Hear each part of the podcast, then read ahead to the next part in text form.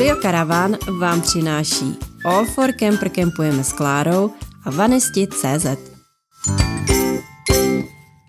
Ahoj, tady je Honza a Klára a vítáme vás u dalšího dílu Studia Caravan. Dnešním hostem, rovnou prozradím na začátek, nebude nikdo jiný než Klára Hájek Velínská. Ahoj, Kláro. Ahoj. Eh, já tě tady vítám, byť teda ty seš u každého podcastu, ale dneska jako host. A dneska bychom si s Klárou povídali o jejím letním výletu, dovolené cestě do Španělska, do Kantábrie. Ale než začneme, poděkujeme našim partnerům, kde hlavním partnerem je Caravaning Brno a pak máme partnery Hikro a OneSafe, kterým děkujeme za podporu našeho podcastu. My jsme se Španěl, nebo o Španělsku jsme se bavili už minulý rok, nebo v naší minulé sezóně, abych byl přesnější, kdy jsme jako hosta měli Zuzku Churanovou ze Španělské centrály cestovního ruchu a ta nám vyprávěla o tom, jaké Španělsko je, co tam vidět, jaké jsou tam typy, jak se tam kempuje. Tuším, že jsme točili dva díly, jestli se nepletu. Je to tak. Takže pro, eh, pro posluchače, kteří nás začali poslouchat teprve nedávno, určitě nalistujte v historii a tam se o Španělsku leco dozvíte. A Klára na tohle povídání navázala a vypravila se letos na konci léta eh, do části Španělska, která se jmenuje Kantábrie. Tak pojďme rovnou začít. Proč zrovna Kantábrie a pojďme si říct i kde jako na té mapě je. Já se dám, přiznám se, že jsem nevěděl, musel jsem si otevřít mapu a zkoumat, tak ať hnedka od začátku víme, kde se pohybujeme. Ty jsi mi rovnou nahrál hned eh, tím eh, tvým poznatkem, kdy říkáš, že si nevěděl, kde Kantábrie je. A to je přesně jeden z těch důvodů, proč jsme se se Zuzkou domluvili, že naše cesta pojede a bude směřovat hlavně do tohohle regionu, protože on je pro cestovateli, pro, pro cestovatele, pro aktivní karavanisty a vůbec i pro milovníky jakýkoliv aktivní dovolené jako stvořený. Ona, Kantábrie se vlastně nalézá, když to vezmeme zeměpisně, taky najdete na severu Španělska a e, v Biskajském zálivu a vlastně omývaná břehy Atlantiku, když to vodami Atlantiku, když to tak řeknu. No a já, když se mě lidé ptají na Kantábrii, jak vlastně vypadá, e, co je na ní tak úžasného, tak já často používám přirovnání, že říkám, představte si zelené Slovinsko, které je opravdu nádherně zelené. K tomu si představte slovinské Julské Alpy, k tomu neuvěřitelně uvolněnou španělskou atmosféru. No a to všechno pochopitelně doplněné úžasným klimatem právě díky Atlantskému oceánu a moři, který tam je a průzračné vodě. Takže to je, to je fakt jako spojení pro cestovatele a pro milovníky jakýkoliv dovolený i s koupáním úplně úžasná věc. Čili tohle byl vlastně ten důvod. Druhý důvod byl, že právě proto, že říká, že si ani nevěděl, kde ta Kantábrie je, tak já, když jsem se rozhodovala, kam pojedeme, když jsme se o tom se Zuzkou bavili, tak já jsem první, co jsem říkala, že bych chtěla někam, kam cestovatelé češ, český karavanisté moc nejezdí. Aby to pro ně bylo zajímavé. No a, a protože já se Zuzkou spolupracuju už dva roky, tak bylo jasný, že volba padne na Kantábrii. Takže proto Kantábrie. A mm, když do ní pojedete, tak je jasné, že do Španělska se jede přes uh, Francii, kdy ten přejezd je dlouhý. A v momentě, kdy přejedete vlastně hranice Francie Španělsko, tak už přijíždíte do Kantábrie. Mm-hmm. A čili celý, celý ten sever nebo část toho severního pobřeží je ta Kantábrie. Než, než půjdeme k cestě samotné, ještě mě napadlo, říkala si koupání. Atlantik bývá vnímaný, že je studený. Jak to bylo s koupáním? Voda teplá? Tohle jsme se taky obávali, protože přesně jsme říkali, ty Atlantik studený, severní pobřeží, wow, ještě k tomu jsme vlastně jeli na konci srpna, většinu času jsme tam byli v září, no ale opak byl pravdou. Pravda byla taková, že voda měla nějakých 23-24 stupňů, bylo to vyhřáté z léta. A to koupání bylo fakt jako fantastický. Čili já bych se vůbec nebála tohohle. Atlantiku se nebát, minimálně Atlantiku v Kantábrii. se nebát. Jediný, jediný, s čím uh, cestovatelé a karavanisté musí počítat, je, že jsou tam opravdu velké vlny a velké přílivy a odlivy. Čili nám se třeba často stávalo, že jsme se chtěli jít koupat a musela jsem hledat čas přílivu a odlivu, protože i na té pláži oni vás nechají, ale v momentě, kdy začne velký odliv nebo velký příliv, tak, tak ty sekuritáci, to tam, co tam jsou, tak třeba i omezují a říkají, jenom tady v tomhle, s tom úzkým úseku můžete se jít koupat a opravdu na vás dohlížejí, protože Já jsem poprvé v životě třeba i zažila, že jak ty vlny mají obrovský protitah. Čili my jsme, když hmm. něco takového bylo, tak my jsme měli problém opravdu i v té vodě stát. To znamená, že tak jako jak ta vlna přijde a pak je tam ten protitah, tak eh, nevydržíte stát na místě, opravdu vás to táhne do toho moře. Čili, čili i s tímhle je potřeba počítat. Ale zase je to úžasný dobrodružství a jsou to, jsou to zážitky, které normálně u moře nepoznáte. Hmm, hmm. Takže obezřetnost na místě. Uh, ty už si říkala, že do Španělska přes Francii se jede. Uh, jak dlouho vám cesta trvala? Kolik to stálo a vůbec jak se třeba jezdí po Španělsku? No, uh, ona samotná cesta podle mapy a podle navigace ukazovala, že to bude nějakých 19 hodin. My jsme to nakonec jeli asi 27 hodin s nějakými přestávkami, s, nějakou, s nějakým krátkým přespáním ve Francii. Tam, tam bohužel se stalo to, co se stalo, jak už jsem, jak už jsem zmiňovala i v minulém podcastu, že nás bohužel vykradli, ale uh, když tohle pominu, Čili nejdelší přejezd je přes Francii, ten je opravdu hodně dlouhý, to je nějakých tisíc kilometrů.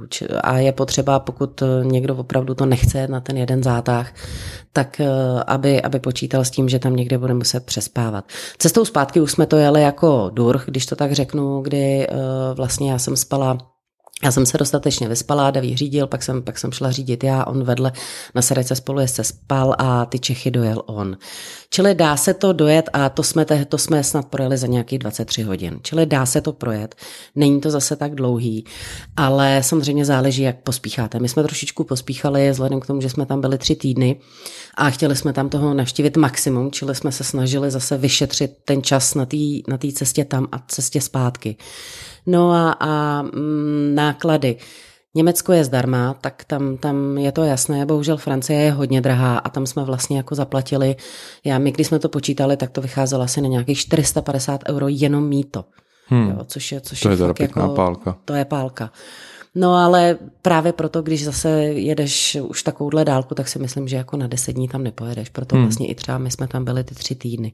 Čili je potřeba počítat s drahým mítem. No a, a co se týče nafty, tam záleží. My jsme bohužel ještě chytli do toho, když eh, ta nafta byla hodně vysoká, tak to bylo náročný. No a v samotném Španělsku tam jsme platili mýto jenom dvakrát. Tam je naštěstí výhoda ta, že eh, na malých a, a silnicích první třídy se mít to neplatí, které vypadají, podotýkám, jako dálnice, ale pak jsou i dálnice, které, které jsou velké, to bylo, když jsme jeli třeba do hor, tak tam už jsme platili, ale to byly, to byly drobní, takže to už mm-hmm. jako mhm, počítat mhm. ani nebudu. Dobře, tak pojďme už konečně k cestě samotné. Jakou trasu jste zvolili, kde jste začínali a na jak dlouho jste jeli, jste nám, si nám řekla, na tři týdny, tak Povídej. No, uh, my jsme vlastně volili trasu tak, aby jsme začínali na pobřeží, protože přece jenom tím, že já, jsme v Kantábrii nebyli, tak jsem měla trošku strach z toho oceánu, z té teploty toho moře, nakonec se to ukázalo jako zbytečné. Nicméně nejdříve jsme začali cestu po pobřeží s tím, že jsme chvílemi výjížděli do vnitrozemí, do různých parků a uh, celou cestu jsme pak zakončili v nejkrásnějším pohoří Evropy v Picos do Europa, což teda je nádherný. No ale uh, když ne, ještě, než, ještě než začnu mluvit o tom, o tom uh, pobřeží, tak vlastně tam ta, ta síla nebo ta krása té Kantábrie není jenom v tom moři, ale je právě i v národních a přírodních parcích. A, a my jsme třeba tam navštívili uh, park uh, Cabarchero Nature Park. Já doufám, já nejsem Španěl, neumím to přesně říct, takže, takže se omlouvám. Ale uh, tak tady tehle ten park byl fantastický. My jsme z něj byli úplně nadšený, protože my jsme zjistili, že se dá projíždět obytným autem. To je vlastně jako takový safari. A ty tam přijedeš a před tím parkem je zdarma karavanové stání, čili ty tam můžeš nocovat, můžeš tam pobývat, no ale když chceš navštívit ten park, tak máš dvě možnosti. Buď ta, eh, si zakoupíš stupenku a projdeš ho pěšmo, anebo si zakoupíš stupenku a projede, projíždíš ho obytňákem. Já osobně, nebo my osobně uh, jsme to projížděli naší vestavbou a bylo to úžasný, protože ten park je obrovský, on má, on má několik desítek hektarů. A e, tím, jak je členy, členitý a má tam různé cesty, tak ty vlastně projízdíš mezi těmi zvířaty. Všude jsou parkoviště a dokonce jsou tam i takové jako barbecue pointy, čili tam se počítá i s tím, že ty tam opravdu budeš delší dobu a uděláš si třeba ten oběd a, a tak dále, že nebudeš jíst tam v těch restauracích, které tam jsou. No a ty si to celý užíváš a jsi pořád mezi těmi zvířaty. No a druhá možnost tady tohohle parku, když třeba ho jdeš potom pěšmo, tak můžeš využít a je tam panoramatická lanovka, která má dohromady asi 3 kilometry vede tak jako cikcak nad tím parkem a panoramatická proto, že i podlahu má prosklenou. Čili tak to jako... něco pro lidi se závratí teda. Přesně tak, lidi se závratí jako asi nic moc, ale my jsme, my jsme uh, to taky projeli a úplně krásně se to fotilo a hlavně, když tam potom jdeš na těma velkýma výběhama, když tam vidíš ty slony a, a, a, a, a žirafy a antilopy a nevím co všechno, tak vlastně je to úplně, úplně jiný rozměr. Takže my jsme začali tím, že jsme to nejdřív projeli tou lanovkou, zmapovali jsme si i vlastně tím ten terén, no a pak jsme nasedli do vestavby a zbytek dnes jsme to projížděli a užívali jsme si to. Mimochodem, eh, co je tam hodně zajímavého, tak, je, tak jsou medvědi, kde tam je fakt jako obrovský výběh, je, samozřejmě je to i na skále. No a oni tam dělají krmení medvědů. A ty vlastně tam stojíš na takovém ochozu ve výšce a teď můžeš pozorovat, jak pod tebou se otvírají tři brány, kdy přijedou mm-hmm. tři auta, dvě nebo tři auta. První je jako nějaký sekuritas, eh, tam, tam ty strážci toho parku, eh, ty tam vjedou, zkontrolují situaci a pak tam teprve vpustí ty krmiče.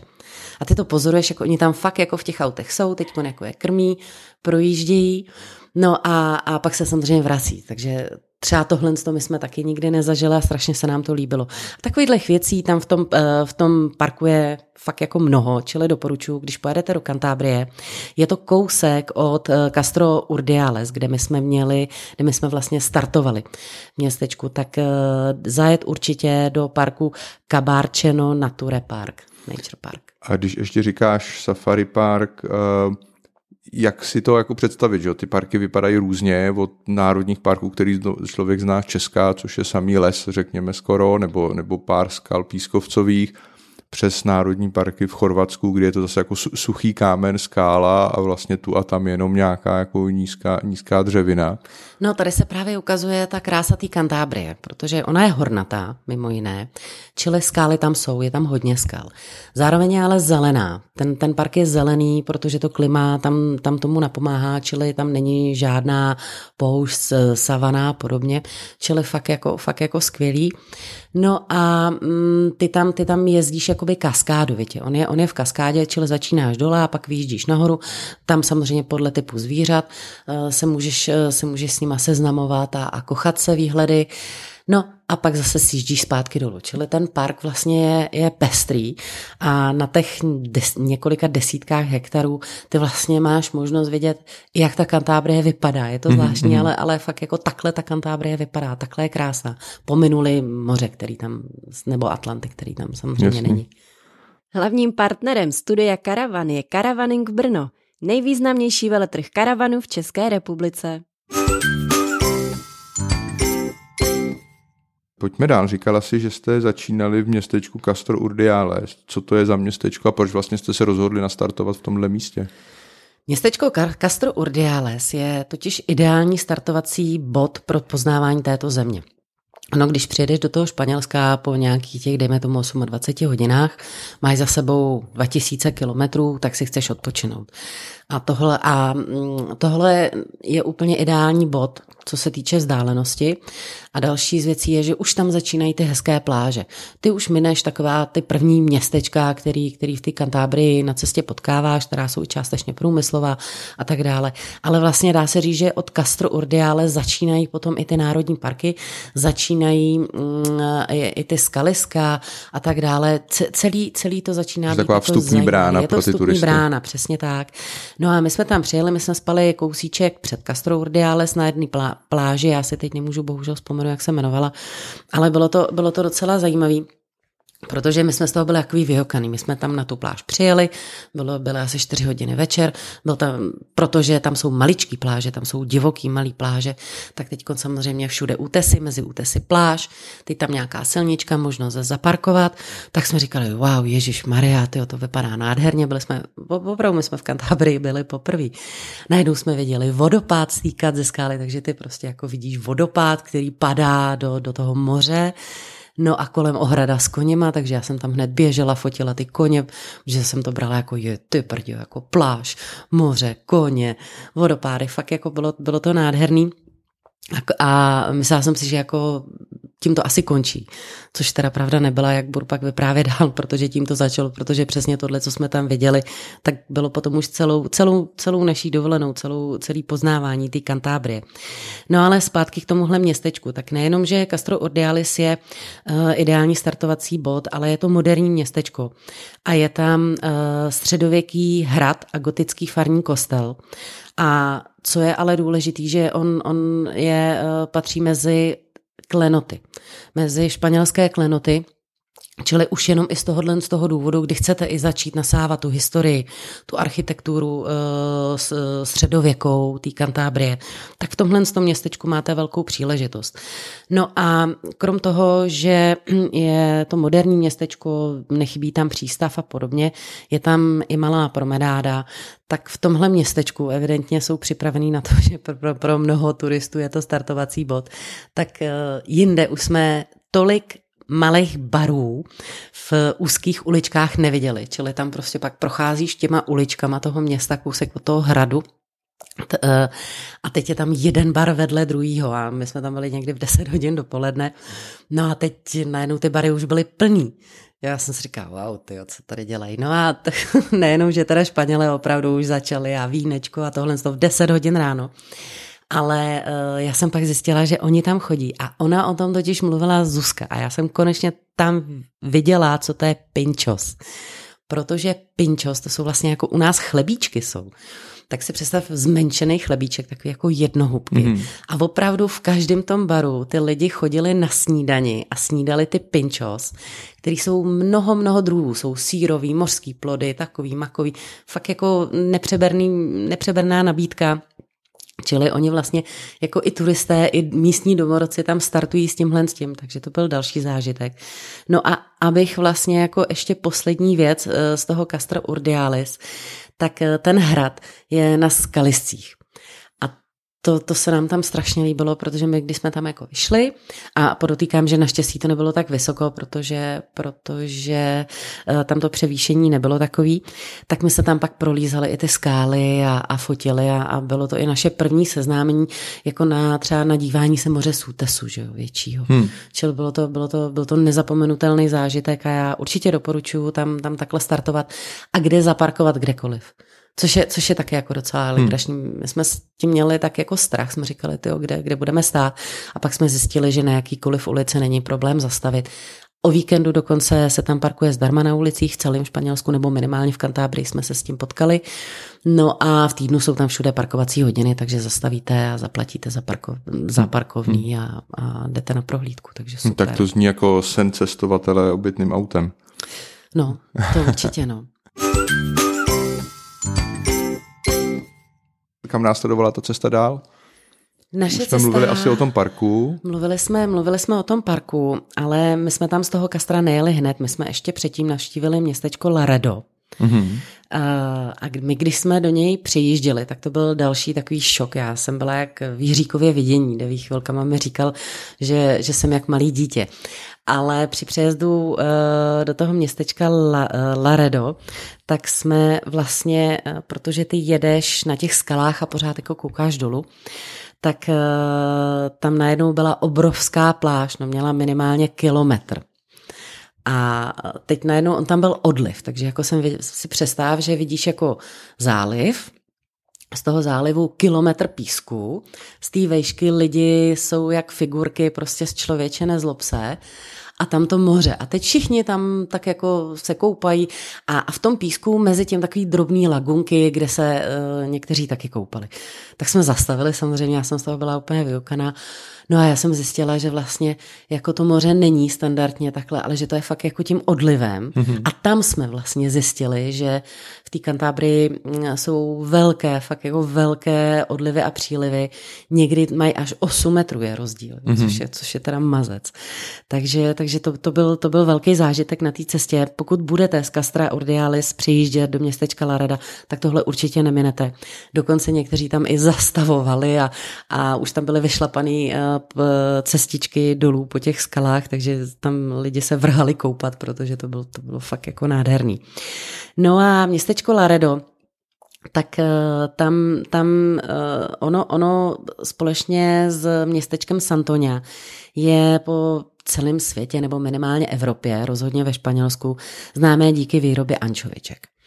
Jo, a mm, protože, protože tam je velká továrna, je tam potom spousta prodejen, všude tam vidíš, nabízejí ančovičky. Mimochodem v Kantábrii všude se nabízejí ančovičky, ale speciálně v tom Laredu si můžeš koupit i, i různé další druhy, čili, čili opravdu to stojí za to.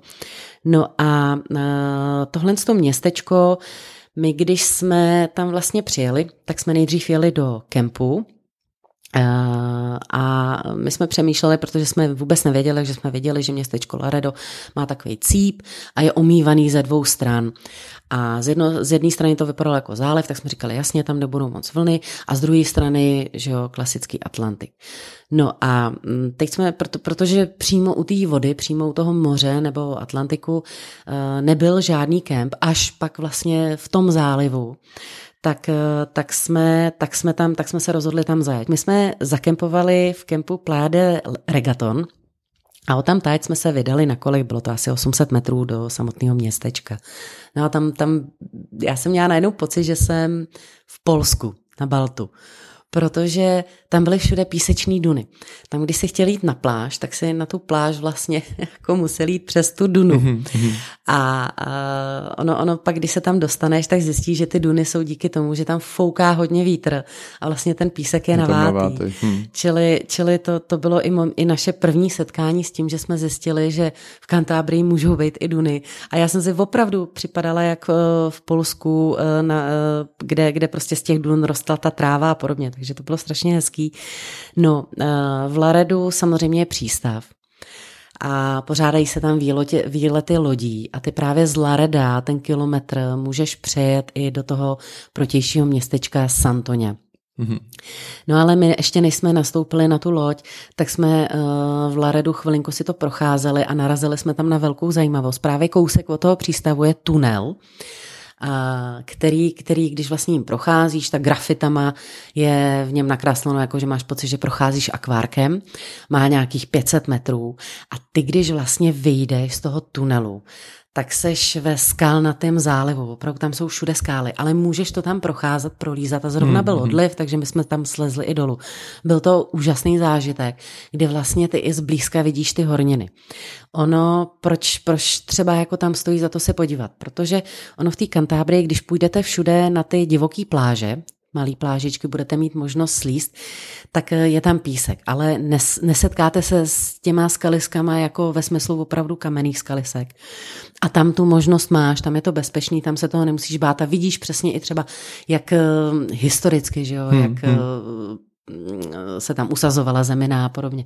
Čili je to, čili je to fakt jako strašně hezký. Čili určitě tam, tam, než třeba půjdete na ten výletou lodí, tak tam zajít se podívat.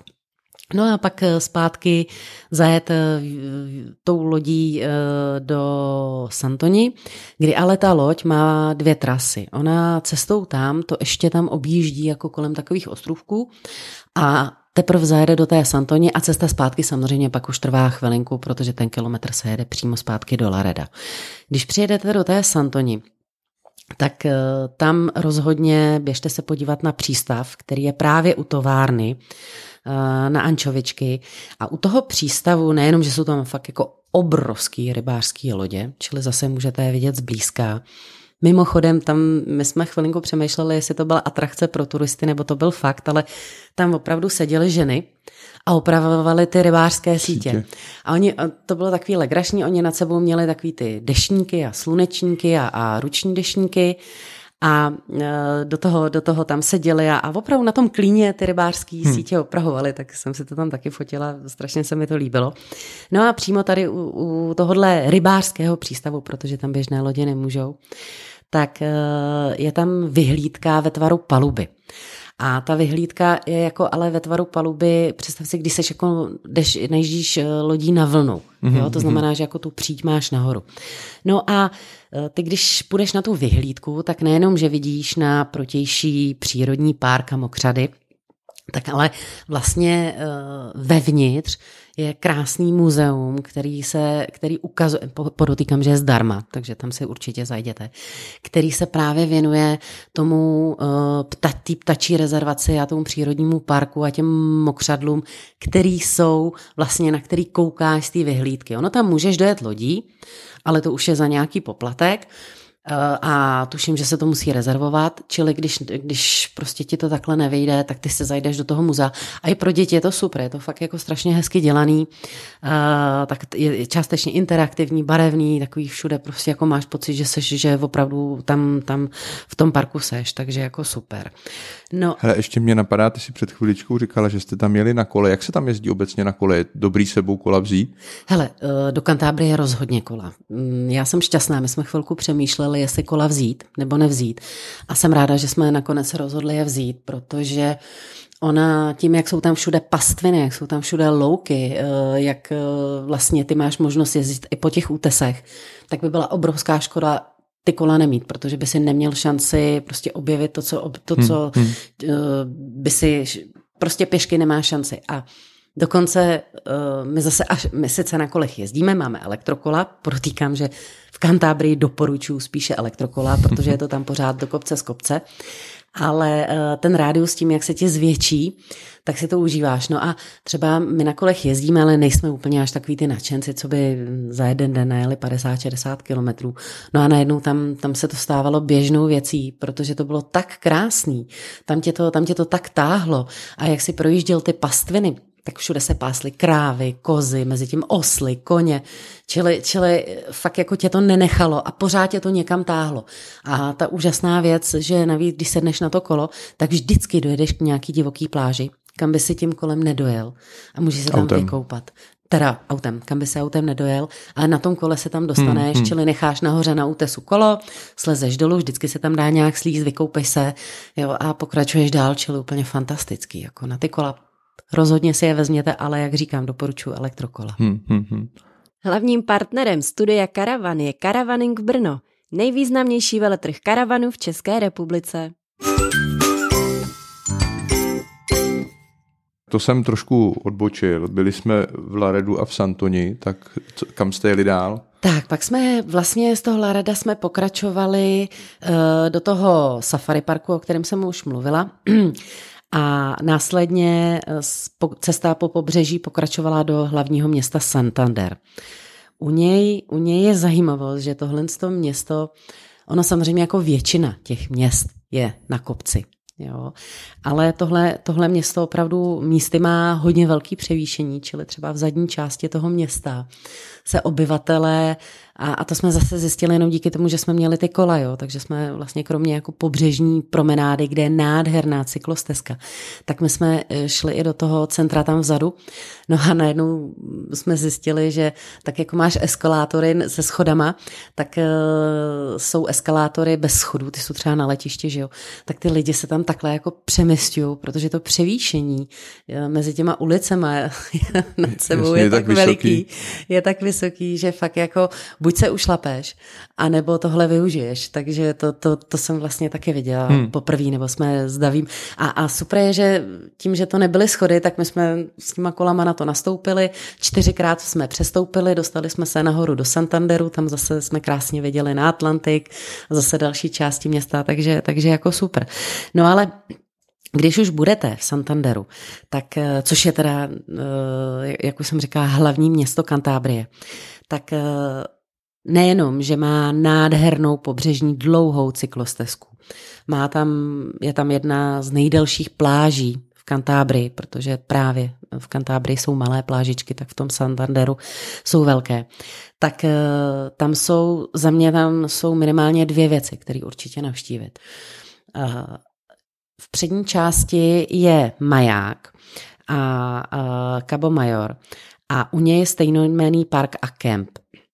Z toho majáku jsou nádherné vyhlídky a je vlastně tím, že je i hned vedle toho parku, který je zatravněný, tak se tak tam lidi dělají si pikniky a podobně. Opět zase výhledy na moře. A zároveň jsou tam takový malinký plážičky, tři, kde se můžeš jako slíst dolů mm-hmm. a mhm, můžeš mm-hmm. se vykoupat. Čili, čili to, je, to je další takový hezký zážitek. Je tam velké parkoviště. I to je jeden z důvodů, proč tohle zmiňuju, že když v Santanderu budete chtít parkovat, tak ideálně kousek od toho majáku na tady tom velkém parkovišti, protože v městě samotném toho místa moc není. A zároveň je tam i ten kemp. My jsme teda v něm nekempovali. My jsme kempovali trošičku někde jinde, to ještě pak zmíním ale eh, kdo by chtěl u Santanderu kempovat, eh, tak se tak tam může, ten kemp se taky jmenuje Cabo Major, čili eh, to zázemí tam je. No a když ho tam tať sednete na kola, tak tam už začíná ta cyklostezka po pobřeží toho samotného Santanderu, eh, která vede kolem, kolem fakt dlouhý promenády, zelený, ze kterých jsou zase různé vyhlídky a, a tak dále.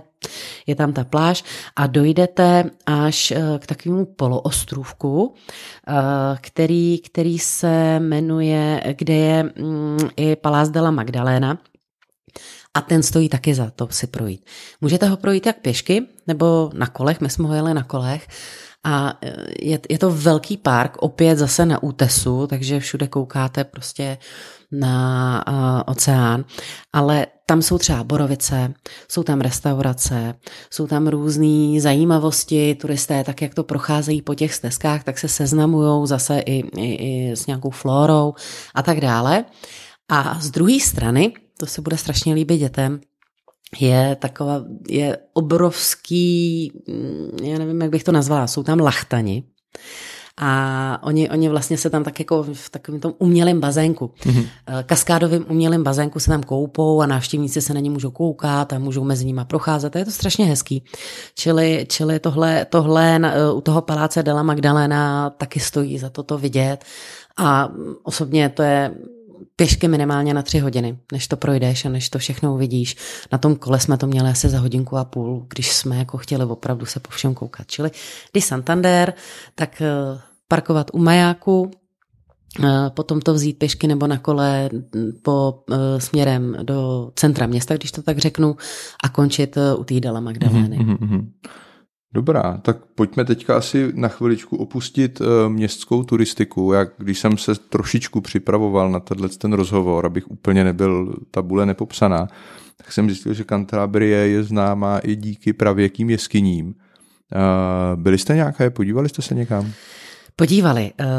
Kantábrie, uh, ano, ona má obrovské množství pravěkých jeskyní.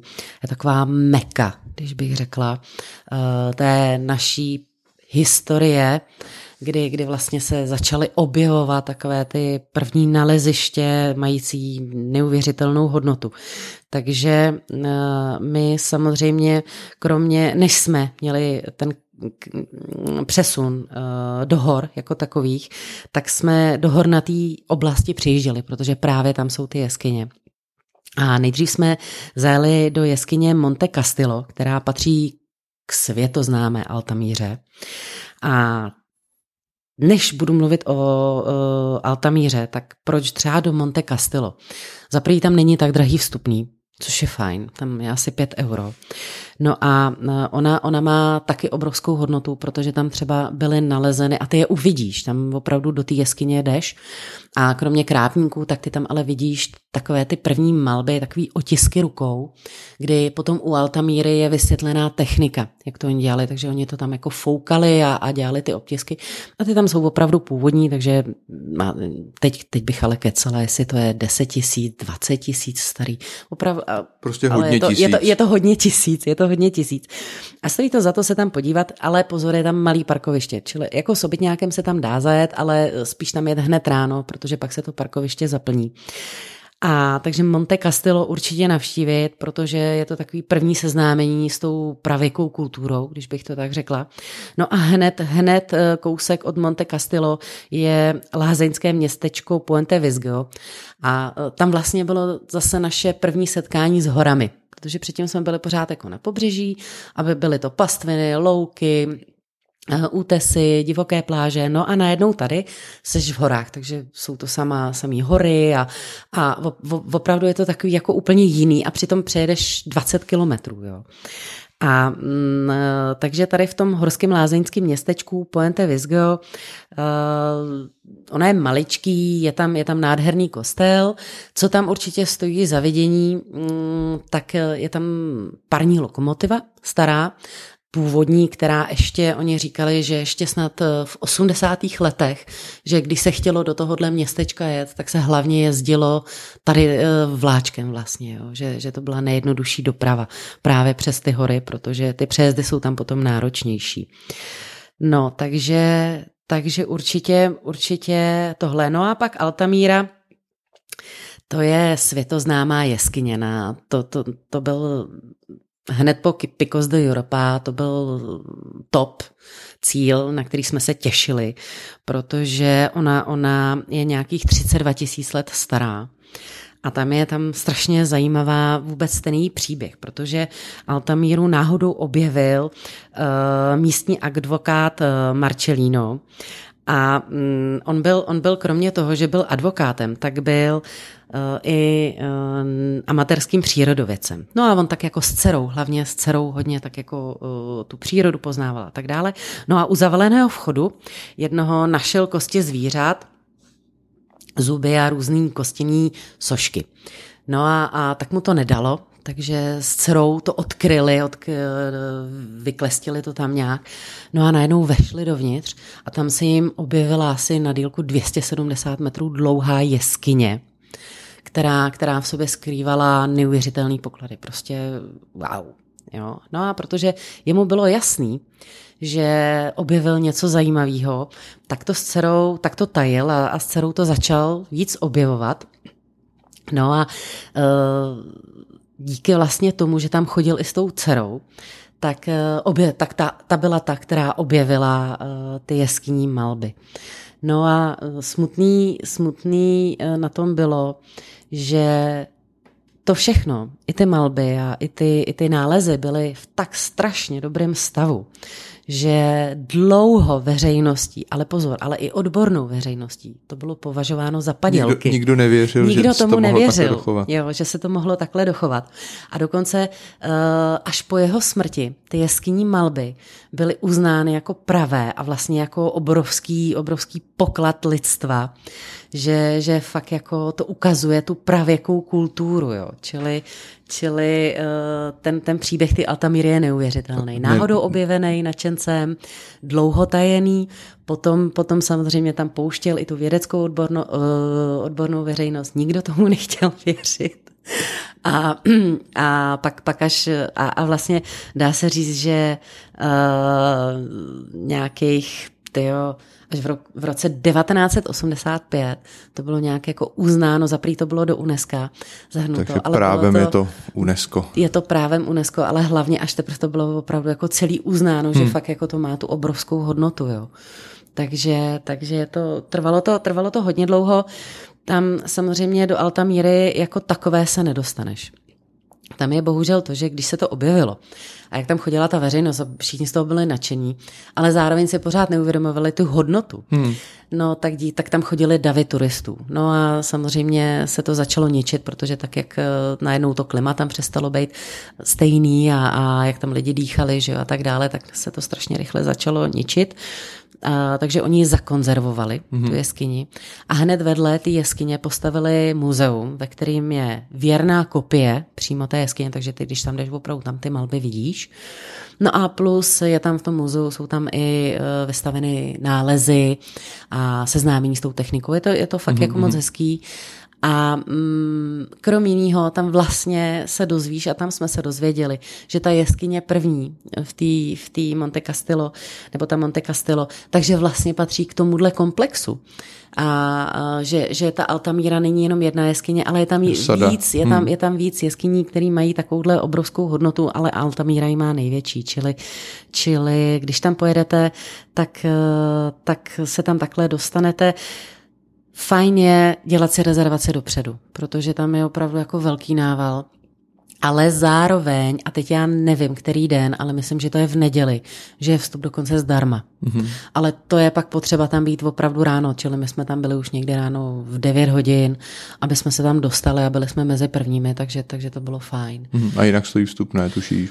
A to já fakt opravdu nevím. Opravdu nevím. Teď bych lhala. Jasně. Na internetových stránkách Altamíry to všichni zjistí, hmm. kolik to stojí. Samozřejmě dostanete se do muzea, tak se tam projdete i po tom parku a dostanete se i poblíž toho vchodu k té Altamíře. Čili jako ten vchod tam uvidíte, ale do ní se nedostanete. Hmm. Hmm. Dá se tam dostat, ale uh, oni tam pouštějí jenom pět lidí za měsíc a, a jsou na to strašně dlouhé čekací doby. Čili jako dá se, ale myslím si, že jako... Pět lidí za asi, měsíc to není asi moc velká není šance. to moc šance se tam dostat a, a snad čekačky jsou víc než rok, takže to jako... věřím, věřím. Jestli jenom rok, tak to ještě jde. no.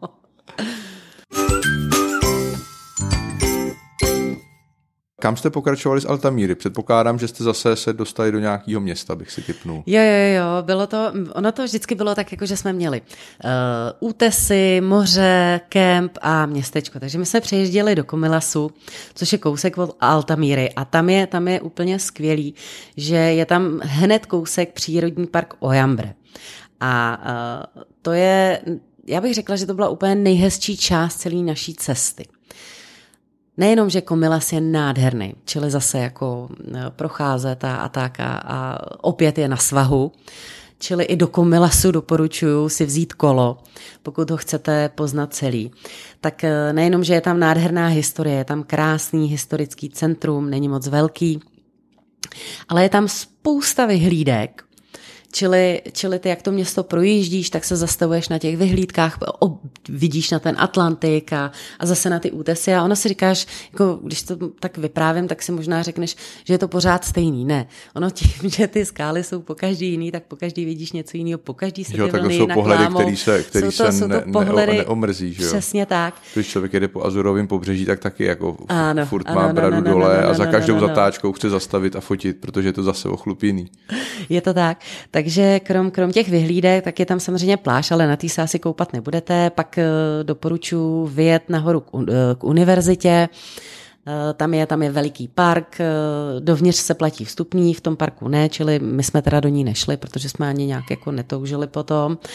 A mm, takže je tam univerzita. No a když ty při, vyjedeš jako na Komila z druhé strany, tak z toho vršku, je tam pozor, karavanový stání. Dá mm-hmm. se tam nocovat. Je to strašně hezký, jsou tam stromy, lavičky, není to teda podotýkám, že se tam fakt nesmí kempovat, takže jenom zastavíš, přespíš, nesmíš nic jiného a maximálně, když se najíš, tak ale musíš se najíst tam, tam využít ty stoly a lavičky. No ale o tamtať už vidíš na Picos do Europa. A je to úžasný pohled, protože ty vlastně stojíš na vršku Komilasu, pod, pod tebou to jde dolů, vidíš zase ty pastviny a najednou se tam zvedá to pohoří Picos do Europa. Mm-hmm. A je to, je to fakt jako úžasný pohled. Čili, čili do Komilasu určitě jet. No a my jsme tam, my jsme do Komilasu se dostali uh, z kempu Ojambre, který je před Komilasem a je to vlastně takový startovací bod pro přírodní park. No a nejenom, že ten kemp Ojambre je fakt jako nádherný. Má dva bazény. Jeden venkovní, jeden vnitřní, takže tam počítají s tím, že když se zkazí počasí, tak to Máš dokonce stále ten, zábavu. Jo, jo, a dokonce i ten vnitřní byl i v létě vyhřívaný, jo. Takže čili my jsme měli 34 stupňů, ale ten vnitřní byl vyhřívaný, kdyby náhodou se zkazilo počasí. Tak to bylo skvělé. Ale uh, ono z toho kempu, když už jako jedeš, do toho Komilasu na kole, tak už jedeš částí kolem toho parku a teď tam, teď tam prostě vidíš, uh, tam samozřejmě jsou různý zátoky a tam se to moře vždycky dostane s přílivem a pak zase odcouvá. Takže mokřiny, písek, je to, je to strašně hezký a dokonce u toho, u toho mm, našeho kempu byla pláž a my jsme se samozřejmě na ní koupali, tam jsou hodně velký vlny, podotýkám. No a já jsem se po, po, vlastně po pobřeží šla podívat na konec té pláže a teď jsem najednou viděla, že ona jakoby uh, zahýbá do takové zátoky a uh, vypadá to jako když je řeka. No a tak jsem tam zahla, teď tam jako vidíš, pláž, lidi, lidi, osušky, prostě všichni tam tak jako vegetovali, slunili se, a voda ale nikde, že jo. A teď tam prostě jako bylo vidět, že tam někdy to moře jako asi je a, a vlastně mokrý písek plus klasická pláž. tak jsem tak jako na to začala koukat. Říkám, že jako co tam dělají. Ty tady, tady mají o pár metrů dál prostě úplně super moře a oni, oni tady ležejí u, u vyschlého moře, když to tak řeknu. No a já jsem pak, když jsme právě jeli do toho Komilasu, tak ty jedeš z druhé strany, no a tam najednou to moře bylo, že jo. Takže ono celý se to zaleje tou vodou mořskou. Mm-hmm. No a e, je to ideální pro paddleboardy, takže tam lidi najednou jezdili Jasný. na paddleboardech, děti se tam bezpečně koupaly a ta voda je tam křišťálově čistá úplně stejně jako u toho moře. Mm-hmm. Čili, čili to, je, to je ta zajímavost třeba proč v tom kempu Ojambre kempovat a nekempovat v tom Komilasi, kde je taky kemp. Jasně, tohle Protože tohle je, tohle, tohle je fakt jako velikánský zážitek. No, takže, takže uh, ty jdeš, jedeš na kole kolem tady toho zálivu z té druhé strany, té pláže. No a samozřejmě se tam zůstali tři dny, protože, protože jsme ten přírodní park chtěli objevit a tam jsme teda hodně šlapali do pedálu. No a tak, jak jsme, jak jsme to tam projížděli, tak eh, jsme se vydali tím přírodním parkem Ojambre, který je velký, je tam mnoho cest, čili zvolí si to. Ale naším cílem, je, my jsme chtěli do městečka San Vincent de la Bar, uh, Barquera, doufám, že to říkám správně, protože jsme věděli, že tam je, tam je strašně zajímavý most, který, který taky je odkrytý nebo zakrytý podle toho, jak je příliv a odliv a předtím je zase vyprahlý moře, když to tak řeknu, vyschlý moře. No, takže my jsme tím parkem tam jeli, ta cesta byla úžasná, protože zase jedeš mokřinama. No a uh, tím, jak jdeš těma mokřinama, tak tam vidíš i stromy, že jo, napůl uhnilý, napůl, napůl to. Čili každou chvíli zastavuješ, každou chvíli fotíš, protože ti všechno přijde naprosto unikátní, čili už jenom ta cesta samotná z toho kempu Ojambre do, uh, do Dela Barky byla úplně, úplně fakt jako super. No a ty jak přijíždíš eh, do té Dela Barky a vidíš vlastně ten most, kde, kde je ten příliv a odliv, kde najednou prostě zase to moře se objeví, tak mě to nedalo. A udělala jsem dobře, protože tam jsme objevili, za tímhle městečkem jsme objevili neuvěřitelnou perlu. Já jsem prostě se rozhodla jet dál, nevzdat to, nevrátit se, protože ještě jsem měla dvě hodinky času. No a ty, když jedeš za tady to městečko a pokračuješ dál po, po té silnici, vyšlápneš si teda pěkný kopec, tak se dostaneš nahoru, na útesy, kde jsou obrovský pastviny. Samozřejmě ty zase můžeš jako si to tam projíždět, ale je tam karavanové stání, přímo na tom útesu a ty za 15 euro na noc a ty vlastně stojíš přímo s tím obytňákem na útesu hmm. a koukáš na nádhernou divokou pláž a plus na tu přírodu kolem, že jo. Hmm, Takže hmm. úplně, hmm. úplně famózní, nádherný. Tam, tam určitě doporučuju, abyste tam, abyste tam zajeli. Takže označit červenou fixkou označit, do mapy. Uh, označit, přesně tak, uh, označit červenou fixou. No a uh, jmenuje se to, ta pláž se jmenuje Berelín, takže si pamatujte Berelín, tam jeďte a minimálně jedno odpoledne a noc tam, tam stravte. Dá se, jo, dá se tam koupat. Mm-hmm. A pozor, tam jsem, se, tam jsem teda poprvé při koupání měla strach, protože ty vlastně jako sejdeš dolů uh, k tomu moři a jdeš, jdeš vlastně jako se koupat a teď v les je tam z takového zase malého zálivu. No a teď ty tam vidíš takový skály z moře, dá se říct, jako, jakože, ale mm, máš útes, a teď máš, jdeš do vody, máš tam písek, ale i z toho písku chvíle má trčej takový, hmm. takový špičky skal. Tak. No a, a teď tam prostě jako jdeš, jo, a vstupuješ a mm, jdeš se koupat. No a najednou oni začaly strašní vlny. No a to byl příliv, což já jsem jako nevěděla nejdřív, že bude příliv. Čili jsem tam tak jako blblá, bylo, bylo to fakt jako úplně, úplně super. No a, pardon, odliv začal, odliv. No bylo to tak jako super, tak jsem se to užívala, no a najednou, jak začaly chodit ty velké vlny, tak uh, jsem znervózněla, jsem si říkala, tyjo, co se děje a začala jsem cítit, jako, že je fakt jako velký táh, hmm. tak jsem rychle jako z té vody, vody opravdu šla pryč. Ještě, ještě jsem stihla tam, tam jako zamávat Davímu, tak mě jako fotil a, a to. No a než jsem vylezla z té vody a než jsem přišla zpátky k obytňáku, tak půlka té vody zmizela. Hmm, hmm. Čili fakt jako to byl docela velký fofr. Hodně lidi se tam koupou, ale speciálně tam opravdu se podívejte na internet, kde je příliv a odliv. Hmm. Když je příliv, tak je to bezpečný, lidi se tam koupou, je to běžný, ptala jsem se tam na to ale v momentě, kdy přichází odliv, je to fakt nebezpečný, protože to moře tam ustupuje až o nějakých 150 metrů. Hmm. Ale je to během, během půl hodinky, během ani ne, hmm. fakt, fakt je to fofr. Čili, čili uh, Berlín určitě navštívit.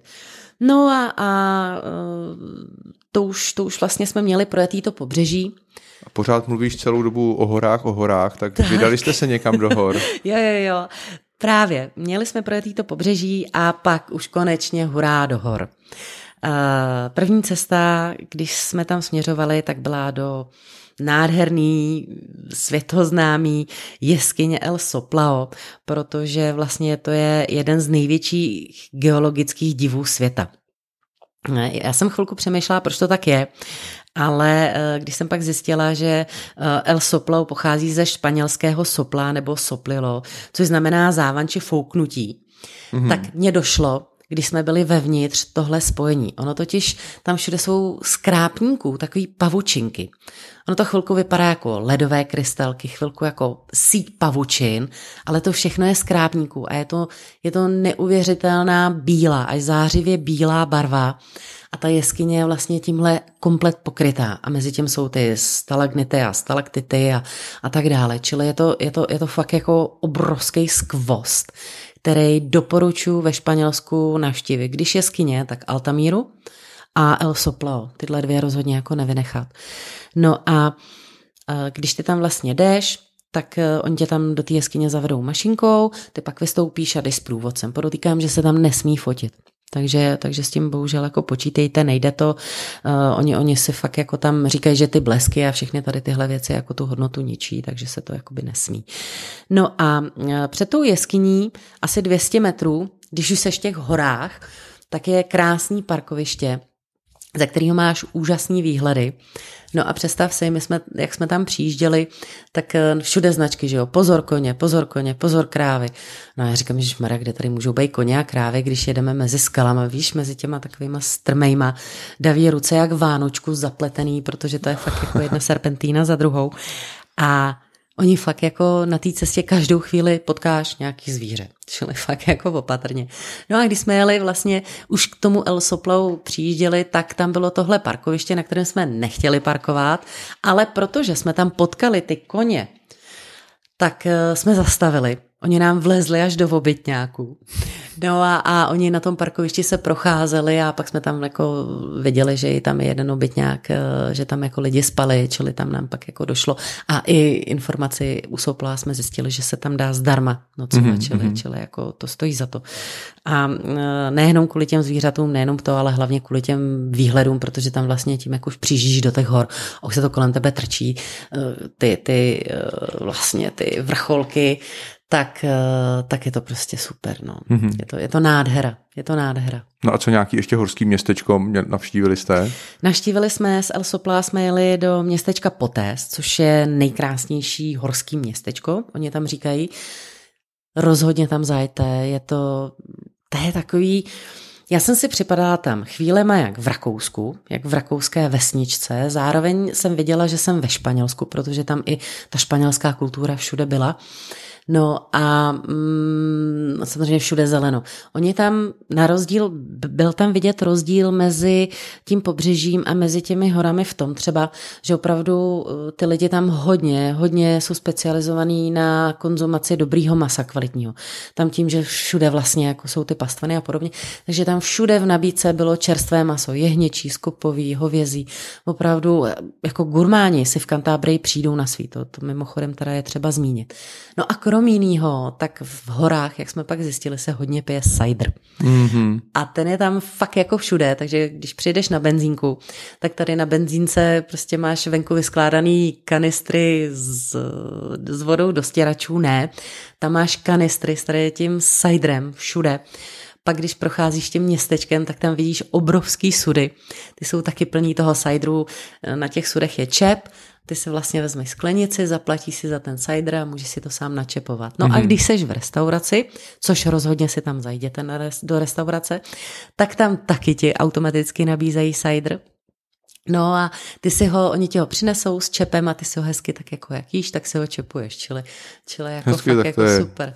zážitková turistika. Jo, jo, jo, je to, je, to, je to obrovská zážitková turistika a hlavně tam je to úplně skvělý i na jídlo protože tam fakt jako tvoje chuťové buňky nebudou vědět, co dřív. Takže jídlo určitě eh, v horách jíst, chodit navštěvovat restaurace. Jestli jste na pobřeží šetřili, tak v těch horách nešetřete. Protože, protože fakt jako to je, to je něco neuvěřitelného. Oni, oni tam dělají tak jako guláše takový, ale jsou to pořád španělský guláše. Jo, a je to, je to fakt jako, fakt chuťově je to úplně famózní. To si mě úplně navnadila, úplně se mi se běhly sliny, tak přemýšlím, jestli koukám, že už nahráváme hodně dlouho, tak přemýšlím, jestli to není vhodný okamžik, kdy neukončit tohleto pěkný povídání. Napadá mě k tomu spousta otázek a chtěl bych to vidět i s fotkami, protože jak jsi to vyprávěla, tak jsem si to snažil představovat a už jenom v představách to vypadá báječně. Takže doufám, že bude příležitost vidět nějakou tvoji přednášku. Já vím, že jsi měla v Brně. Měla jsem v Brně, teď budu mít 26. Eh, listopadu na festivalu kolem světa přednášku a uvidíme, jestli se domluvíme, že by přednáška o téhle zemi byla i na For Caravanu to ještě je v jednání. No ale samozřejmě já budu vydávat sérii článků teď přes Zoom takže z téhle země, která určitě. bude plná. Takže na All for Camperu uvidíte spousty fotek, spousty informací a pokusím se udělat i itinerář, protože, protože Kdyby někdo si nebyl jistý nebo nevěděl, kam v Kantábrii je, tak minimálně kdyby se držel potom toho itineráře, který já plánuji vydat, tak mu na tři týdny. Na tři týdny zábavy až až. Má zábavy až až, přesně tak. Dobře, tak jo, Kláry, děkuji moc za tohle moc pěkný povídání a těším se u dalšího nahrávání třeba s tebou nebo s dalším naším hostem. Já ti moc krát děkuju. Děkuju i vám posluchaču, posluchači a musím teda říct, že už chápu, jak se cítí hosté. tu nervozitu jsem měla. Je to jiný. to věřím. Já děkuji moc a děkujeme za to, že jste vydrželi až do konce našeho podcastu a těšíme se u další epizody naslyšenou. Naschledanou.